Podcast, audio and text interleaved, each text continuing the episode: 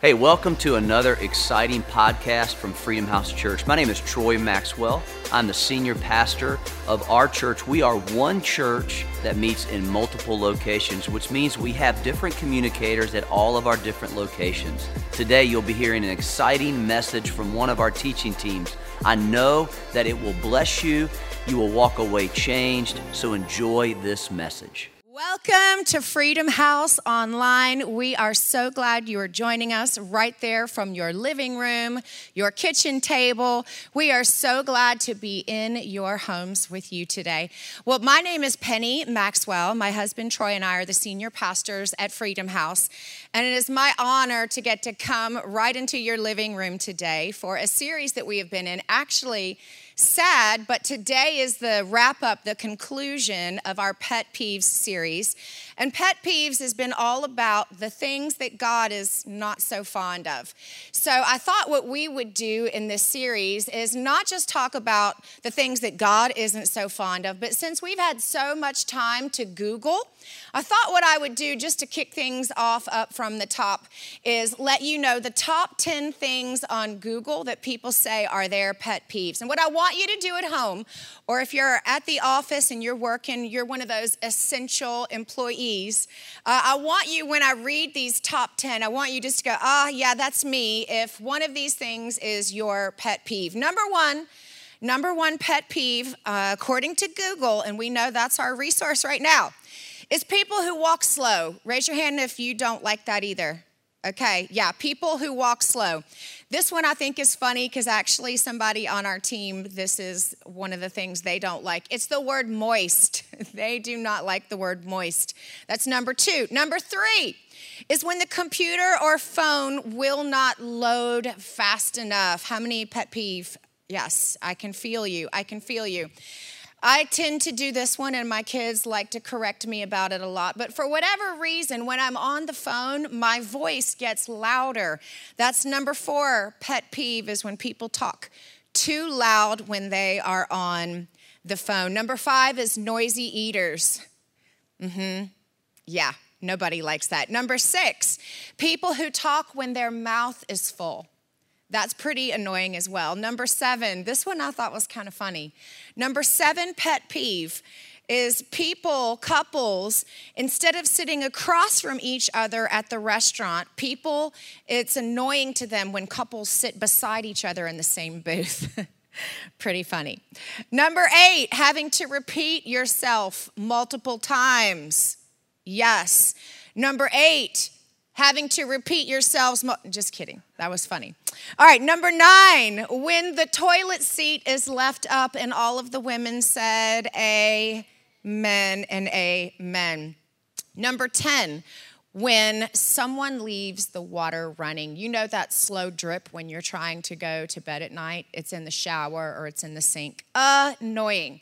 So we know we have pet peeves, but God does as well. And He actually goes so far as to say that there's six things that He hates. And then He says, not just six, but there's a seventh that is actually an abomination to me. So I thought what we would do is we would go through those six things and talk about the seventh one as well. And what I'm going to do is I begin to read this scripture in Proverbs. I think it's a great time in our lives right now is to get some wisdom. So we're going to go to the book of Proverbs. But I thought what I would do is I would bookend number one and number seven and talk about those two because I think there's some time right now a lot of us have to reflect.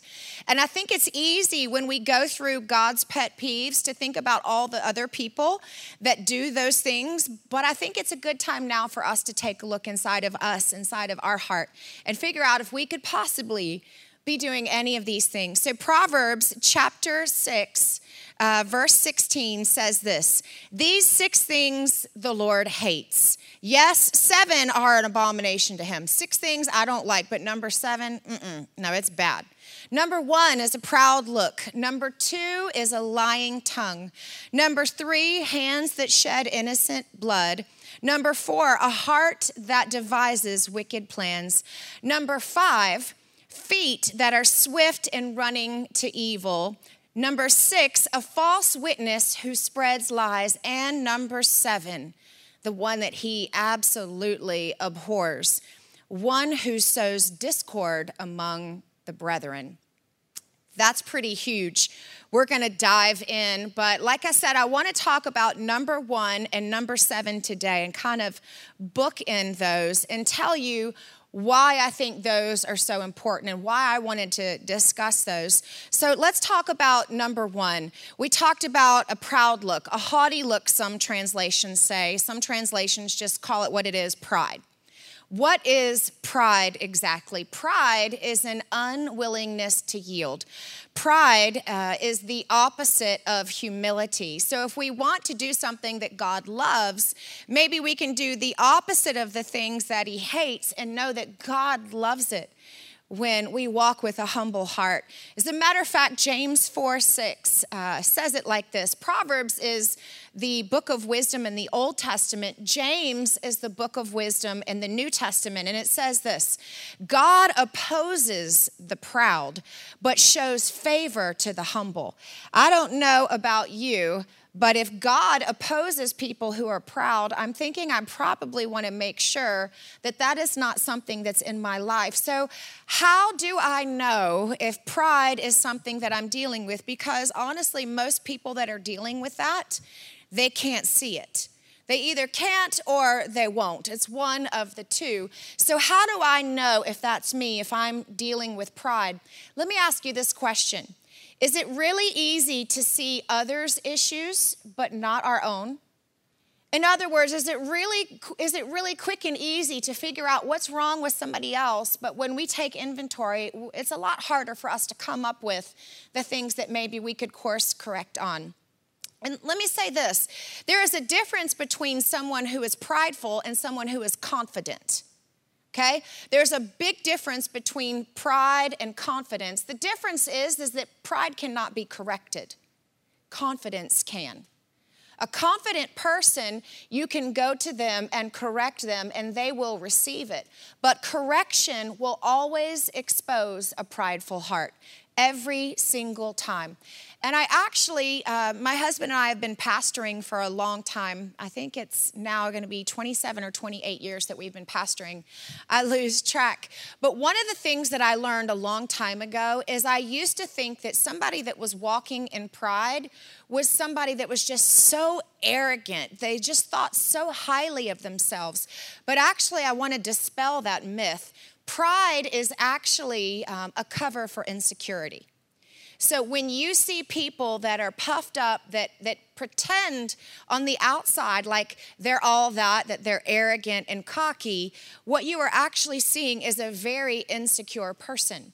Now, at Freedom House, at our central campus, we have fish tanks, and we used to have these big puffer fish. And what would happen is if you would hit on the glass hard enough and you would startle that puffer fish, it would blow up really big. Why did it do that? Because it was scared. It wanted to appear bigger than it actually was because it was afraid to look small. That is the same thing that pride does. Pride is afraid to look small, so pride puffs itself up big to try to create a smokescreen so you won't know how insignificant I feel. You won't know how insecure I feel. So I'm going to blow myself up big and make myself appear larger than I am in order to try to give a false impression. That's what pride is. So when I see pride in somebody's heart, I'll go after it. If they're willing to let me help them walk through it, I will help them walk through it. The problem is is if people don't want to correct pride, if God himself resists the pride, there's not a lot that we can do about it. But if you if you have pride in your life or in your heart and, and you know there's some things that maybe maybe you struggle with correction Maybe when your boss says something to you, you want to buck up. Or maybe you grew up in a household where maybe your parents' discipline wasn't looked at as a good thing, it was shaming or putting down. And so maybe you don't even know how to receive correction. There are ways that we can dismantle pride. One of those, and I think it's important to understand, is that none of us, I think one of the things that coronavirus has done that is a blessing is that I think it's all brought us back to our humanity. None of us are that good all the time. Doesn't matter how great our corporations are, or organizations are, or anything else, this one little virus has actually brought a lot of us to our knees and made us realize we're not that good in and of ourselves. One little virus, a microscopic virus, has let us know that we're not as in control as we think. And so, the good thing in this scenario right here is that one of the things that dispels pride is correction.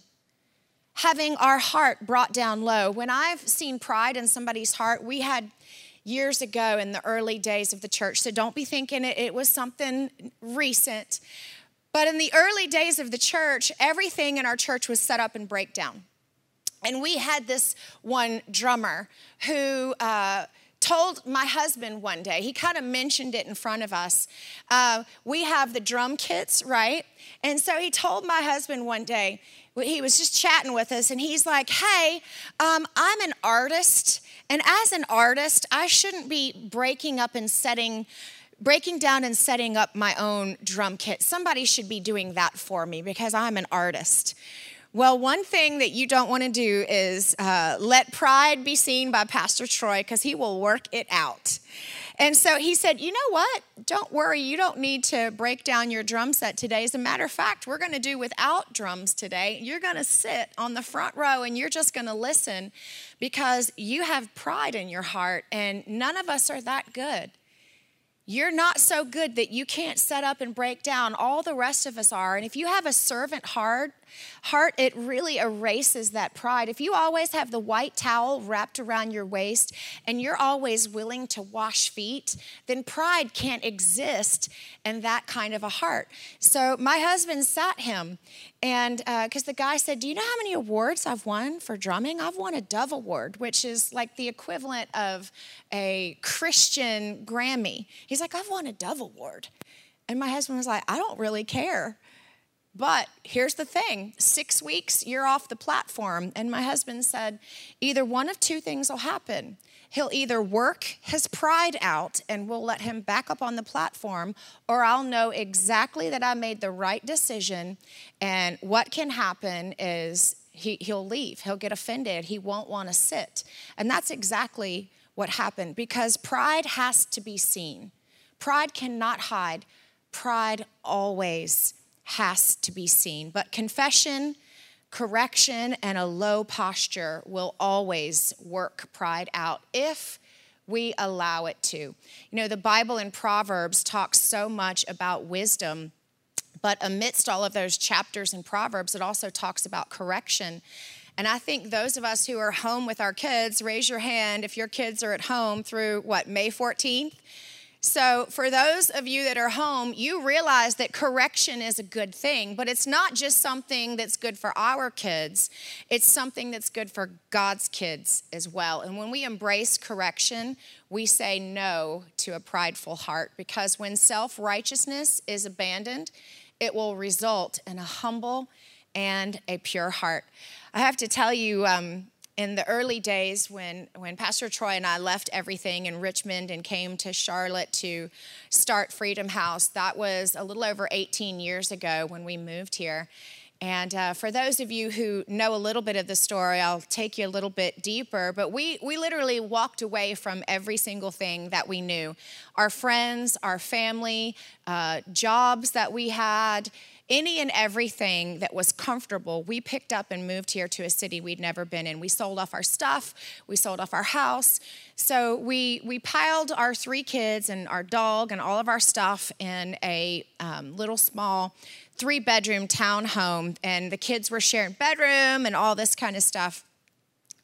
And I just remember feeling really humbled I remember feeling humbled that we sold off our stuff. Here we are, we're in this city. We don't know anybody, nobody knows Penny and Troy. Um, any sort of comfort we had was gone and stripped from us. And we were praying one day, and the Lord actually spoke to us and said, By the way, you weren't my first choice to start Freedom House. And I'm thinking, Excuse me, I'm sorry. Do you realize what we abandoned and left and came down here with no surety in and of ourselves, with, with just walking away from everything, I, I think I must have heard incorrectly. And then he says, You weren't my second choice to start the church either. And I'm just, honestly, I'm feeling like, God, we gave everything up. We started from scratch. How, like, it feels like a little bit of a slap in the face right now. I mean, we're already like here at the bottom being humbled. Could you say something nice? And he was like, You are my third choice. And I'm like, Great, God. I'm just feeling like so secure right now. Thank you for that. And he said, You know what? You weren't my first choice, but you were the first one that said yes. Do you know what that showed me? It showed me early on hey, Penny Maxwell, guess what? This isn't about you. It will never be about you. You don't keep your heart right. You don't keep yourself humble. There is always somebody else that God will call and put in that place. So I think it's important for us to understand that we aren't that great, that God is great and, you know, in and of ourselves, we're not that good. So it really was a reminder for me, especially as things continue to grow and expand with the campuses and all that. It's always in my mind you're God's third choice. You're God's third choice. You always remember that. It's hard to have a prideful heart when you know you're God's third choice. Proverbs 16, 18 says, First pride, then the crash. The bigger the ego, the harder the fall. So I want to make sure that I keep my heart pure, and I know you do as well. Great time right now for reflection. Let's go on to number two because I want to uh, get to a scripture in a few minutes of how pride and this, this second one that we're going to talk about actually intertwine with each other. Remember, the first one I'm talking about is pride, and then we're going down to the last one, which is the second one I'm going to talk about, which is discord, sowing discord among the brethren. What does that mean in a nutshell? Well, some translations would say God gossip or strife. It's all inclusive. Strife includes discord, gossip, and anything else um, that you want to think about, but it's a lack of unity. It's a lack of unity. Now, why in the world would God put so much emphasis on this one? Why would he say, even above murder, even above lying, even above being proud, why would God put so much weight on this one? It just really it, it baffled me for the longest of times. And I want to read to you something that Paul wrote in a letter to the uh, church at Corinth. I want you to hear this 1 Corinthians chapter 1 verse 10. He said, "I appeal to you brothers and sisters." He's speaking to the church. He said, I appeal to you in the name of our Lord Jesus Christ that all of you, not some of you or a few of you or a couple of you, that all of you agree with one another in what you say and that there be no divisions among you. Doesn't say just a few or sometimes, it says, no divisions among you, but that you be perfectly united, mind and thought. Why is that?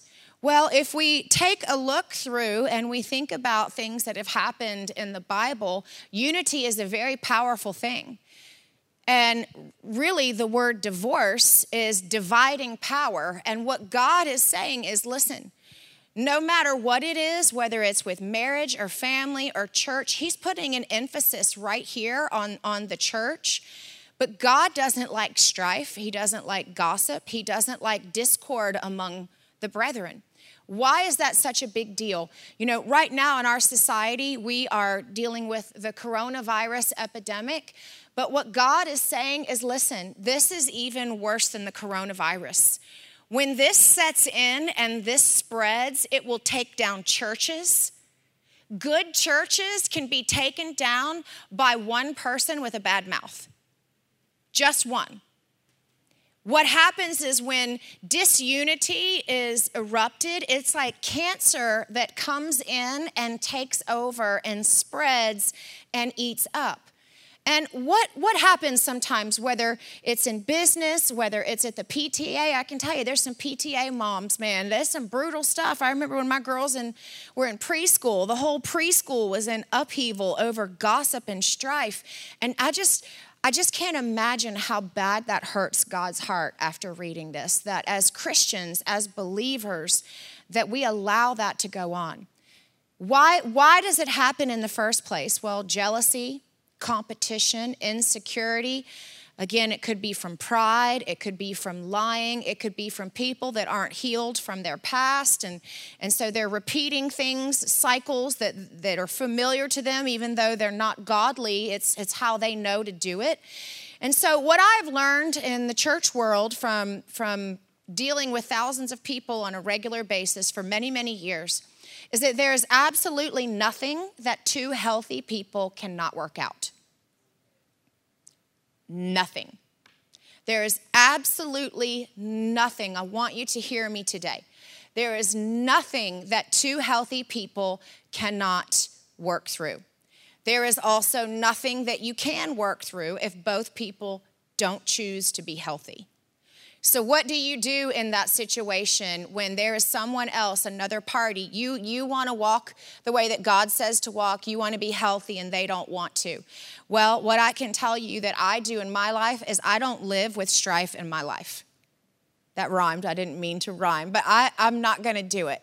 I'm not going to allow a disruption of peace in my life. If people want to live healthy and, and work stuff out, I am right there. I will do everything I can. But if people don't choose that route, there is nothing I can do or you can do. But here's the thing is that strife, what I have learned, is always, always, always perpetuated by a whisperer. There's always somebody behind the scenes. You may not know who it is, you may not see them, but whenever I see a little swell of strife, whether it's in the church, whether it was at the PTA or any corporate situations that I've been in, whenever I see a little swell or a little pocket of strife, I'm always looking for the talebearer. There's always somebody in that little pocket that's whispering lies. And it's usually one or two people. And if you can sniff them out and get rid of them, then you see that strife dispels, it disperses. Let me prove that to you scripturally. Proverbs 26 20, it says, Where there is no wood, the fire goes out. And where there is no talebearer, strife ceases. If there is strife in your life, find out where the lies are coming from. Maybe right now you are dealing with strife internally because of the situation that we as a public are dealing with. So where's the, where's the talebearer? Sometimes it's inside of us. Sometimes we are believing a lie, and because we're believing a lie, we're perpetuating that. I would just encourage you today to believe what God says, believe what the Word of God says over what a news report, over what anybody else has to say. Let's make sure that we're not being a talebearer in any situation or that we're not whispering lies. I've seen people whisper lies to themselves all the time. You're not good enough. You'll never make it. Those are all lies. Whenever you see strife, in any situation, find the talebearer, get rid of the talebearer, and order will be restored. All right, let's keep going. And let me just let me just throw this in there real too, real quick too. I want you to understand something that the Bible is very specific about our words, and we need to make sure that we're very careful with our words, especially in a season like we're in right now. There is life and death in the power of our words. Your words are not neutral. So, in our situations, things that we're walking through, even when it comes to other people, maybe you see somebody's marriage is struggling, always speak life and inject life into a situation because the Bible says that we're going to have to stand and give account one day for every idle word that came from our mouth.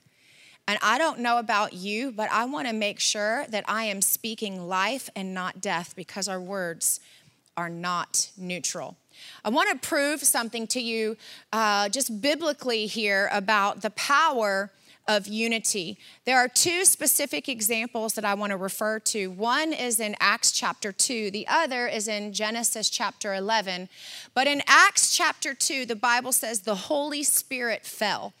And it says the Holy Spirit fell, and the church went from adding new believers on to multiplying. So there was this exponential increase. Why did that happen? It says because they were all in one place and they were all in one accord. You see, when we are in one accord, there is nothing that God can't do in us. If we're in one accord. So if I was the enemy, if I was the devil, you know what I would do? I would do number seven. I would get in and cause discord among the brethren because then I can steal the power. And that's exactly what strife does every single time it steals the power. Now, I also want to take you to Genesis chapter 11 because unity is such a powerful thing. And the, the principle of unity is still in play even when we're unified for the wrong purpose.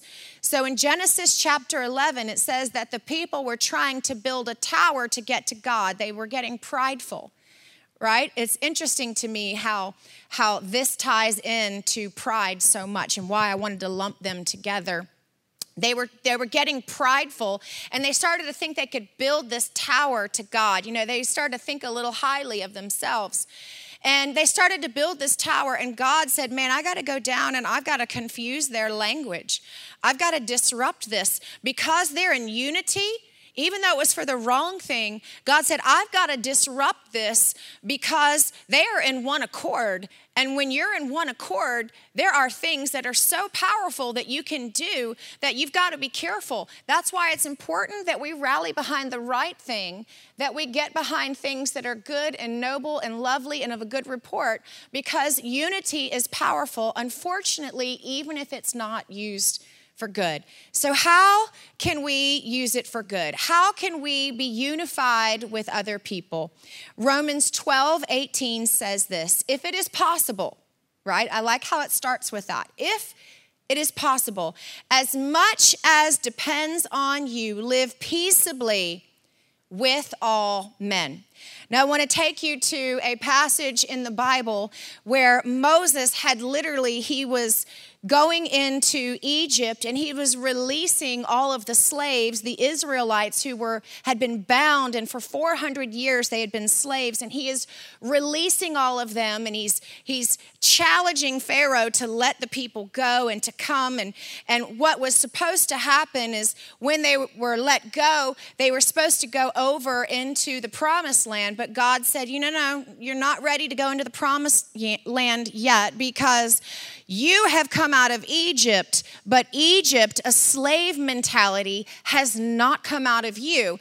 And so you're going to have to wander around here in this desert, however long it takes, and it end up taking them 40 years to get rid of this mentality. They had some mindsets that were wrong that God said, You've got to get rid of those mindsets if you are going to go into your promised land. Because I don't want you establishing in the new thing that I am trying to do for you, taking old mindsets with you. So here, Moses, he goes from a shepherd one day on the backside of the desert to now he's pastoring a couple million people. That's a pretty hard job, right? That's a pretty significant call. And there were some people that were grumbling against him and his leadership. And here's the thing that maybe is apropos for us to even think about right now there are challenges that leaders face that we have no idea. None. I don't know what it must have been like for Moses, who one day is a shepherd, and the next day God says, Here you go, here's millions of people that you are going to lead. That's quite a shift. Right now, our government, our uh, officials, there's a lot of shifts going on. There's a lot of new normals. So I would encourage you uh, to pray for them, and I'm going to show you scripturally and biblically why that is so important and what God has to say about it. But here's the tendency.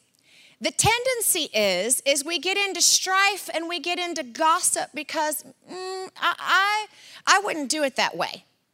If I were the one in charge, if I were the leader, I wouldn't do it that way. But how interesting is it, how easy it is to judge and throw things out when we're sitting in the nosebleed section and we're not out on the court playing. So, what's great is if we can say, hey, you know what? I don't know what it's like in that position, but you know what I do know? I do know that I can pray. That I can do. But Moses had two people that were very close to him And not only uh, were they close to him as far as proximity, but they were two prophets who were right underneath of him. He was their leader, and their job as the prophets were to pray for him, to encourage him, to help keep his arms lifted, to make sure that as the leader that he was covered. So when he goes up to throw the ball and he sends the ball out, they're the front line that's supposed to be blocking. But what they do is they start to grumble and they start to complain. And you see right here where pride and strife start to co mingle, they start to come together. And I want you to see what happens when pride and strife come together. Numbers chapter 12, verse 1, it says Miriam and Aaron, who were the two prophets, began to talk against Moses. Why? Because they didn't like Moses' wife. It says, because of his Cushite wife, for he had married a Cushite. Now, what I find is so interesting is that word Cushite actually means, it translates in Hebrew, black. They did not like Moses. Moses had married someone they did not approve of. Moses had married an Ethiopian woman, and for whatever reason, we don't know why, but we know he married a black woman, and Aaron and Miriam were not happy about it. And it says, What did they do? I want you to see how pride and strife start to cohabitate. So then it says, they said to each other, Has the Lord only spoken through Moses? They asked. Hasn't he also spoken through us? I mean, we are prophets, right? I mean, we are leaders here. I mean, we are leaders in this church. I mean, why is anybody asking our opinion? We're leaders in this company, in this business. Why didn't anybody ask us? We're PTA leaders. Why didn't the person at the top ask us? Pride. Has the Lord only spoken through Moses, they asked? Hasn't he spoken through us? Here's the key point. And the Lord heard this. Do you hear that undercurrent of pride there? But the Lord heard it. And then we keep reading. It says, Now Moses was very humble man, more humble than anyone else on the face of the earth. Does it say he was the most talented? No. Does it say he was the most gifted? No. Was he the most anointed speaker? No, we actually know that he wasn't. He had a stuttering problem, a speech impediment. It says Moses was the most humble. The most humble. And it says, At once the Lord said to Moses, Aaron, and Miriam, Come out of the tent of meeting, all three of you. So the three of them went out. Then the Lord came down. Mm, uh oh. The Lord came down in a pillar of cloud. He stood at the entrance of the tent and summoned Aaron and Miriam. When the two of them stepped forward, he said, Listen to my words. Listen, God is coming down, standing literally standing in the doorway and he says, I want you to listen to me. Y'all, this is about to get good up in here. This is like, I'm listening. God, you're standing in front of me. You're telling me to listen to your words. Come on, bring it, God. And it says, He says to them, When there is a prophet among you, He's adding them because he knows they're both prophets. He said, When there is a prophet among you, I, the Lord, reveal myself to them in visions. I speak to the prophets in dreams. But this isn't true of my servant Moses. He is faithful in all of my house. Does it say gifted? No. Does it say he's talented in all of my house? No. Does it say he's the most elite in all of my house? No. It said he is faithful in all of my house.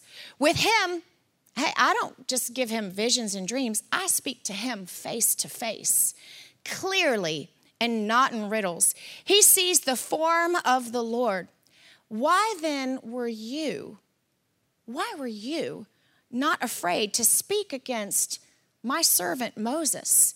It says, The anger of the Lord burned against them, and he left them.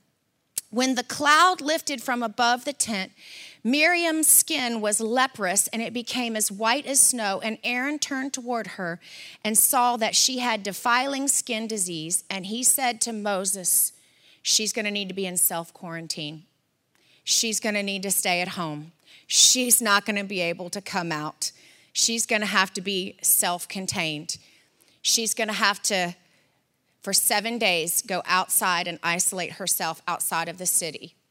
And we know that she got that leprosy because of the words, because of the pride and the strife that she sowed against her leaders. So Moses came out, being the great leader that he was, and he said, Please, God, heal her. And we know that he did. But what I want us to understand is listen, in the church, in life, in your marriage with your kids, there are disagreements that happen. Things happen, but two healthy people can always work through things. What I want you to know today and I want you to hear is listen, no matter what it is, what if right now we use this time, we use this time as an opportunity to do a heart check, to say, hey, God, search my heart. Let me know if there's anything in me, because gosh, you know, sometimes it's really hard to spot these things. God, help me catch my words. If I'm saying something that isn't lifting somebody else up or encouraging somebody, God, help me shut that down. God, I don't I don't want to be like a cancer that's spreading. God, I only want to bring good things to your church, to your body. And God, help me with my heart. If there's pride in me, Lord, search my heart. Let me know. God, I want to spend some time taking a look. Interesting enough as I'm closing out today, I want you to know that as Moses in the beginning was trying to go and have Pharaoh let go of the Israelites, the Bible says that Pharaoh's heart got hardened. His heart was hard. And I often wondered why that was. It says each time that God would come and correct Moses, that his heart got hard. I know now. It's like this. You know, when the sun comes on the scene, the S U N, sun, when the sun comes on the scene, it's the same thing that happens when the S O N comes on the scene. You see, the same sun that melts butter will harden clay. In other words, it's the substance of our heart that determines what happens. I believe that God is speaking to us right now. And I would just ask you right there, wherever you are, your living room, your dining room, your kitchen table, um, I would just encourage you right now, if you could, just close your eyes and just bow your head and just say, Hey, God, just search me right now. Just ask Him if there's any hidden corner of your heart that maybe needs to be investigated, needs to be taken a look at. How, how do I know, God? How do I know if something's going on in my heart? What happens? what happens when God comes on the scene? Do I do I buck up? Do I get hard? Do I get bitter? Do I get angry? Or do I melt like butter in his hands and go, God, I, it's all about you. God, I'm going to let my guard down. God, I'm going to let go of insecurity. God, I ask you just to examine the condition of my heart right now. Right right here where I'm at. God, examine the condition of my heart. And I just believe right there from your home, or if you're at work right now, I know some people are watching from work, I would just encourage you. There is a place right there in the chat bar where you can say, Hey, I'm choosing to let God be the king of my heart. I'm going to let go of pride. I'm going to make sure that my words that I speak are edifying, that my words are good words. And then I would also just like to offer you this opportunity. You know, the biggest thing we can do to help with the condition of our heart is make sure that our heart belongs to Jesus. You may be watching today, and maybe this is the first time you've heard about the love of God or how good God is or how much He loves us and cares for us. Or, and I just want to encourage you, whatever, whatever you've gone through, whatever you've walked through, He wants to be right there. Whatever you're going through right now. I know a lot of us, man, we're going through stuff. We're going, God, are you there? You know, it's times like these that we can ask ourselves is my heart getting hard? Or is my heart pliable in His hands? And am I saying, God, I surrender. I realize I can't do this on my own. I can't run this company on my own. I can't keep my employees floating on my own. Lord, I can't get rid of fear on my own. Right now is a really good time for that examination and just to say, God, I give it all to you. If you did that today, if, if that's you, I would just love you to say something in the chat bar. I know some of our online platforms, you can click a hand right there, but allow me just to pray over you as we close today. Father, I just thank you for every single person that is watching today. God, I thank you that no matter what we're walking through, no matter what we have walked through, God, you are bigger. God, I thank you for this time where we can all self reflect. And God, you can search our hearts. And, and Lord, help us to get stronger and better. So when we're on the other side of this, this virus, Lord, that actually right now we're not wasting the waiting room of life because right now is the time where we can see really our substance, really what we're made of. God, how is our response to you right now in the midst of crisis? God, we just turn our lives over to you. We turn any fear, any anxiety. And God, we just thank you for who you are and for sitting on the throne of our heart. In Jesus' name, amen.